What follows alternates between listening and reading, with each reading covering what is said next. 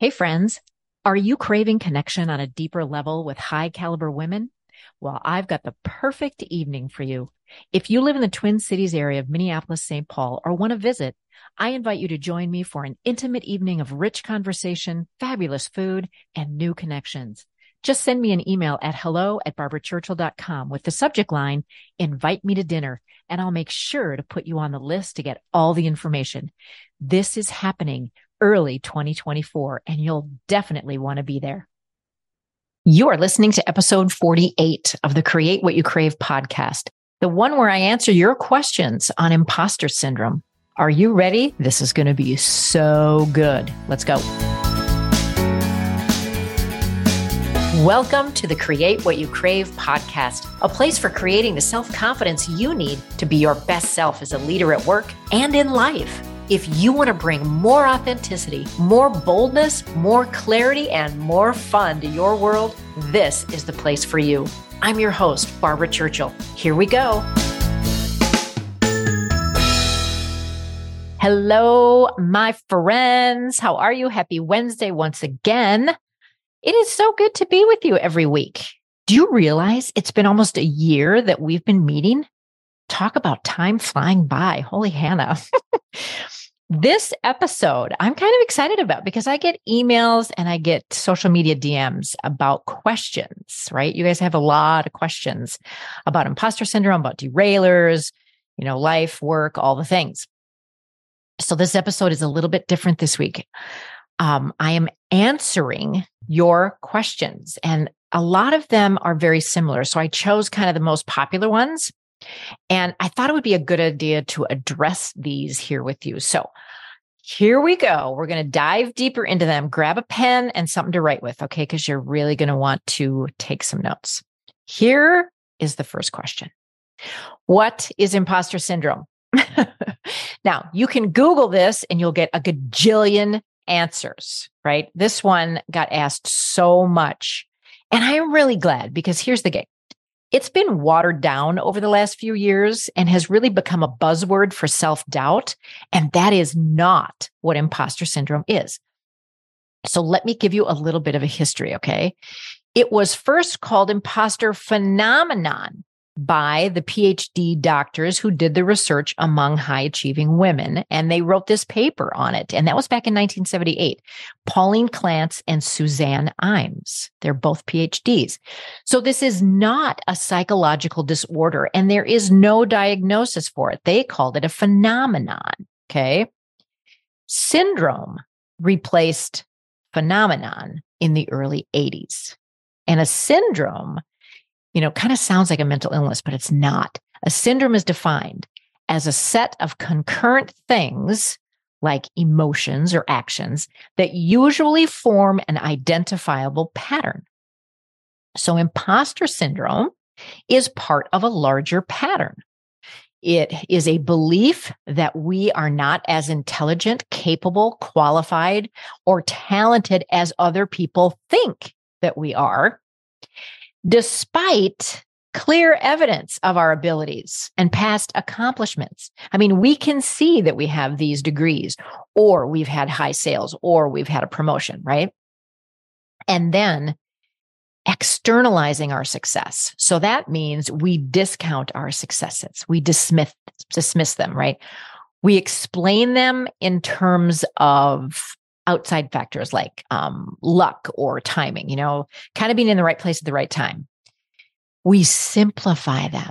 And by that, I mean, you know what? If you ever heard yourself say or somebody else say, if I can do it, how hard can it be? Or hey, if I can do it, anybody can do it. We are simplifying them, we're dismissing them, we're toning them down like, hey, it's not a big deal that we just achieved this, right? Or we credit external connections or help. So if you work in a family business, you know, hey, you got the foot in the door, those kinds of things. Or we kind of diss ourselves because we have a great personality and we say, hey, you know what? They just like me. That's why I got the gig. Or they just like me. That's why I got the promotion. What? We got to stop doing that. anyway, so that's the definition of imposter syndrome. Okay. And it's very broadly based in workplace environments too. So look at this. I did a little research on this, and this is fascinating to me.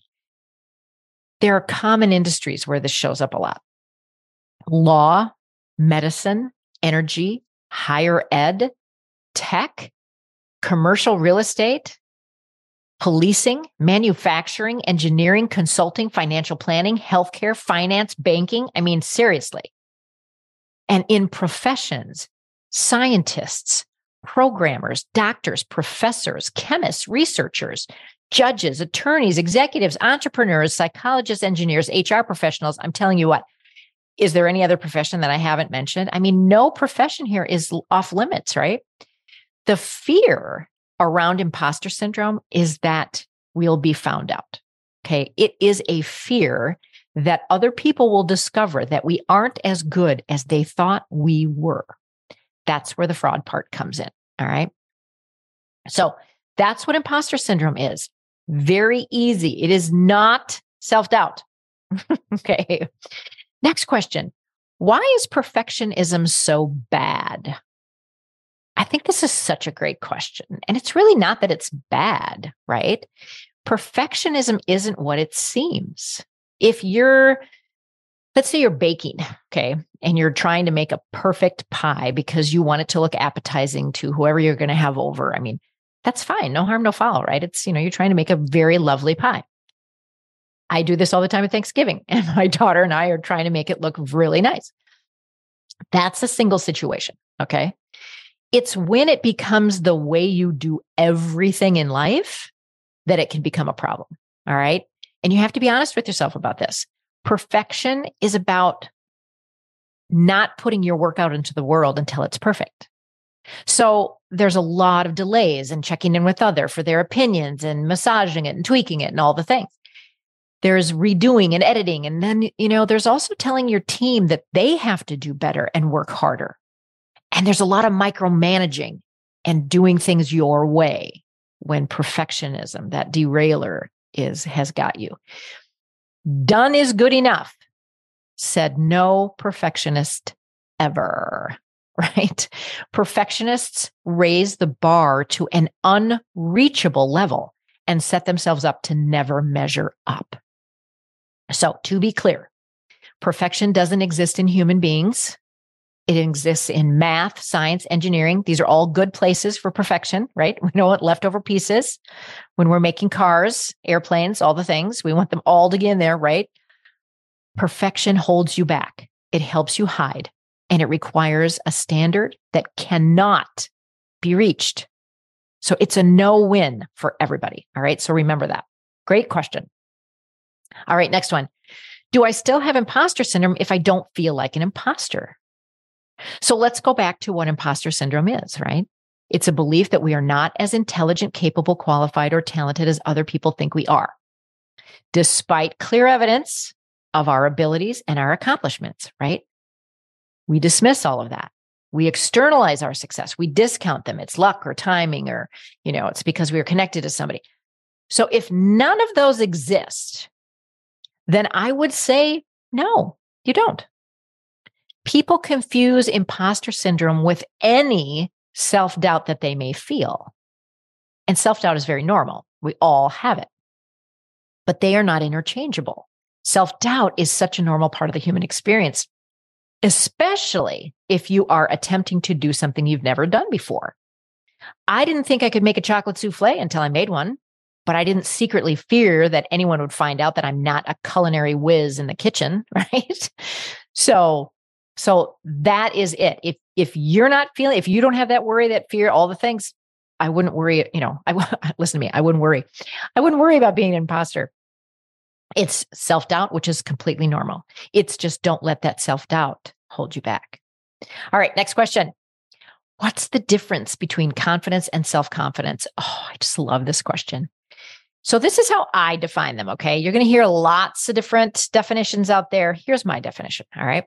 Confidence comes from being able to do something well. You've done it over and over again. Maybe with some mishaps along the way, but eventually you've gotten to the point where you don't even think about it.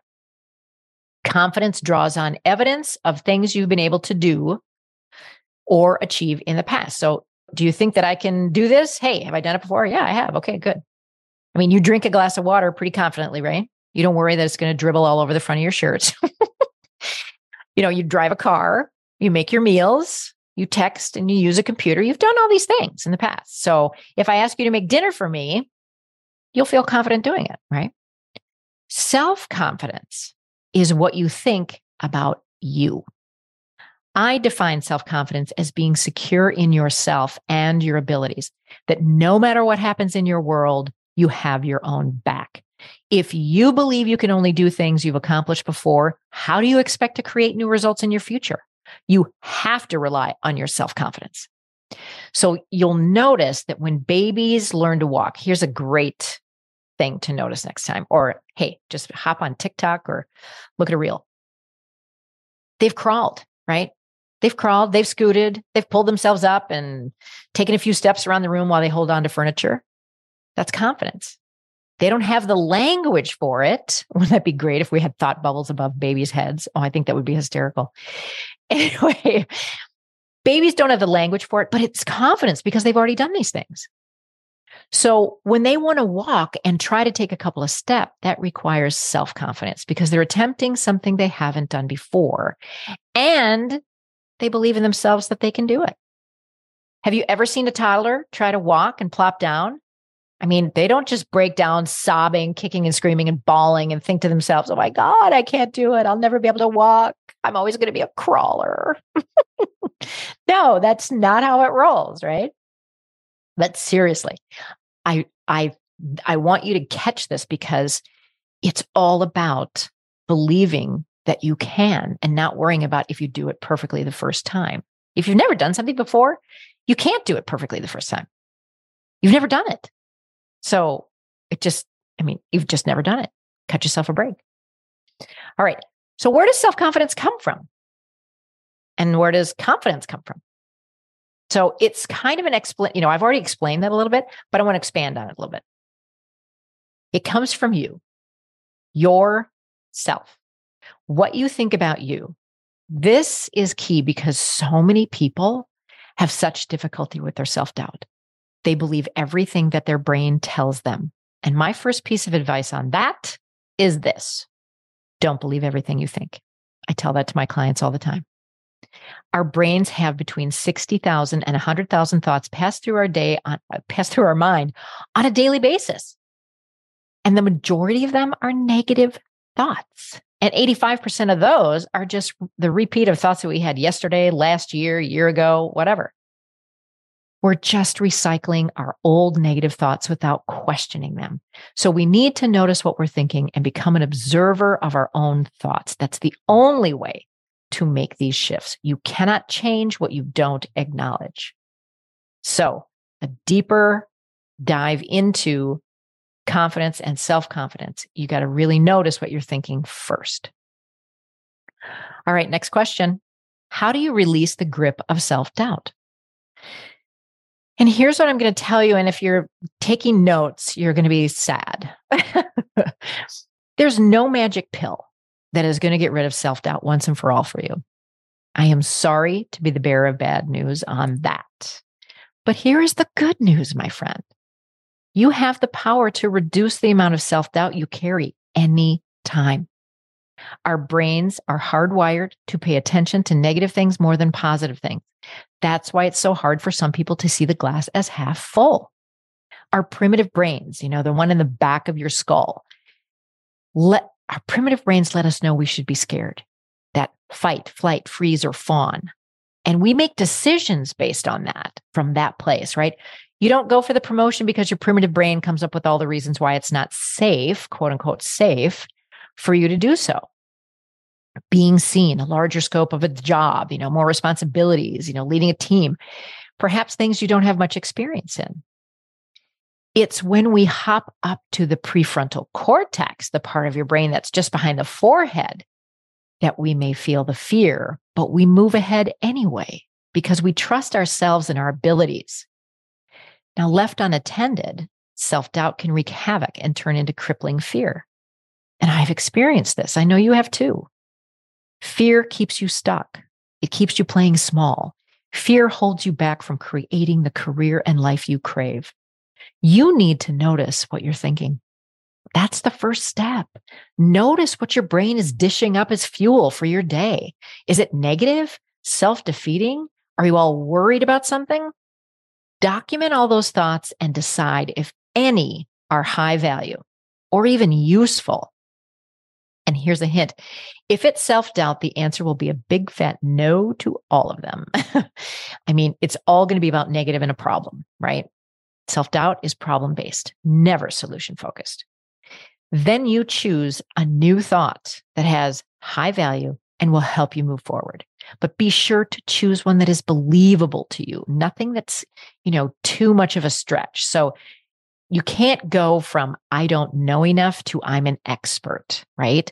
This thought might hold you back from speaking at your company's annual conference or, uh, you know, taking the lead on a project. You can't choose a new thought like I know everything about this and I'm an expert because your brain is going to shoot back with all the evidence to prove that wrong. and that's going to be coming back at you so fast that you won't even recognize it's trying to keep you in a box.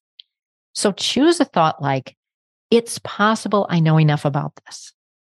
I like to use this with my clients. It's possible because it really, anything really is possible. And then they get to fill in the blank on what's possible for them. Try it. Okay. You're going to love it. Next one. And this is interesting. How do men and women experience imposter syndrome differently? I'm so glad you asked.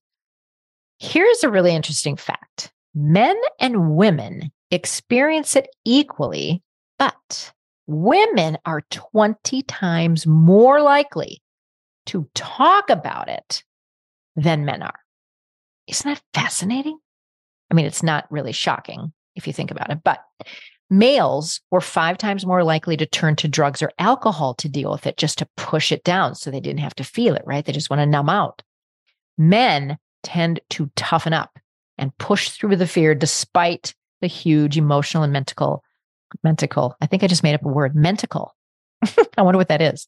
Anyway, there are mental and physical costs, you know, that come up for men. Women tend to wait until they tick every box and get input and not take credit for their achievements, right? Imposter syndrome is one of the hidden drivers of the gender pay gap, too. Women are holding back. As they move up, they get retriggered with imposter syndrome and they may leave a company rather than deal with that. Men, on the other hand, go after a job even though they only have three out of 10 qualifications. Our society grooms men and women for success differently. And that is a fact. Men are groomed to move up, be the breadwinners, be strong, you know, brag on their accomplishments and all that. I mean, just look at sports, right? They're all going nuts because somebody put the ball in the end zone. Women are groomed to be caregivers, nurturers, and have a high level job. But don't talk about how good you are in any of that. Don't be bragging on yourself. I mean, that's a huge contrast, right? Both are afraid to fail, but the majority of women, and I think KPMG did a study, and I think their number was 81% of women believe that they put more pressure on themselves not to fail than men do that more men are admitting to imposter, to imposter syndrome reflects a really growing awareness that the costs of imposter syndrome extend beyond them. You know, I mean, I think that's great. The cost they understand it's not just at, with them, it's with their teams, with their organizations. You know, because organizations pay a price when bright people play small when they procrastinate, when they become workaholics or perfectionists, you know, or any other behaviors that imposters use to cope with the anxiety of waiting for the other shoe to drop. And that means leaders of both genders need to understand how to manage, mentor, and support their employees and peers who struggle with imposter feelings. All right, next. When did working hard become a bad thing? And I'm not sure it has, but I think the definition of working hard has changed for employees. Possibly not for leaders, however, right? Because they have different visions, they have different motivations. But since the 1980s, the expectation of the length of the work week has changed dramatically, right? It used to be that when you went to work for eight hours, you need to come home. I mean, it was eight hours in and then you came home. We didn't have computers at home in the early days of the 60s and 70s. But that all changed in the 80s when home computers became more commonplace. So, you know me, I like Google, I look things up. Here's a fun fact home PCs cost between 1500 for a basic model to $3,000 for a full model. It was clunky and it was not portable. We used to have a 40 hour work week. And since the economic boom of the 80s, companies continued to increase the workload and expectations of longer hours each day. So increasingly, workers are being stretched and expected to complete work within an eight hour workday that really takes more like two days. So now we have people who are burned out because they take work home. I mean, a typical day for one of my clients looks like this. You know what? Getting up at five in the morning, going to the gym, taking a shower, 6.30 hopping on your laptop get a jump start on the day 7.30 get the kids off to school 7.45 hop back on the computer or you start your commute to work. I mean do your work all day long 6.30 you may leave work ish 6.37 ish come home have dinner. By 7.30 or 8 you're back at work on your laptop trying to complete what you didn't get done during the day or get a jump start on tomorrow and you don't go to bed till 11 or midnight that schedule isn't sustainable, peeps. It's just not. Our health, both mental and physical, suffers. So, what you're seeing now is a revolt against a very old and outdated norm that overworks people and doesn't account for the human factor. I mean, we all need to have a life. There's no such thing as work life balance. That would indicate that things are balanced equally, never moving. And we all know life doesn't stand still, right? Nothing does. I mean, you know, molecules and atoms are always moving. So I like to say that we are balancing work and life because that's more fluid and it accounts for anything that's unexpected. Okay, phew. That was a lot of information, but that was fun, right? And I hope that helped you have a better understanding of imposter syndrome, what it is and what it isn't. I also want to hear from you on how you plan to stop allowing it to derail your success. Which of the four derailers do you have? And if you're not familiar with that concept, you'll be excited to learn that I am coming out with a brand new video and a workbook combo that will walk you through them. And I'm here to tell you, it'll tell you how to release their grip on your mindset. It's a game changer. I'm just saying. So stay tuned. That's going to be coming out at the end of January. And I am so excited to share it with you. So go to barbarachurchill.com end of January and find it. Okay. Anyway, if you are ready to partner with me and create the kind of year you have been dreaming about, then let's get after it, my friends. Don't wait any longer. Schedule a discovery call with me today. It's the first step to creating the career and life that you crave. No more waiting. Let's go. All right. That is a wrap. Keep those questions coming because I love hearing from you. And until next time, remember, I believe in you. Hey, if you love this episode and want to dive deeper into what's possible for you, I invite you to schedule a call with me where we can discuss what it takes to get out from under the weight of self doubt and step into the real you unapologetically. It's simple. Just visit barbarachurchill.com to book your complimentary call now. Remember, subscribe and review this podcast because I really want to hear from you. I'll see you soon.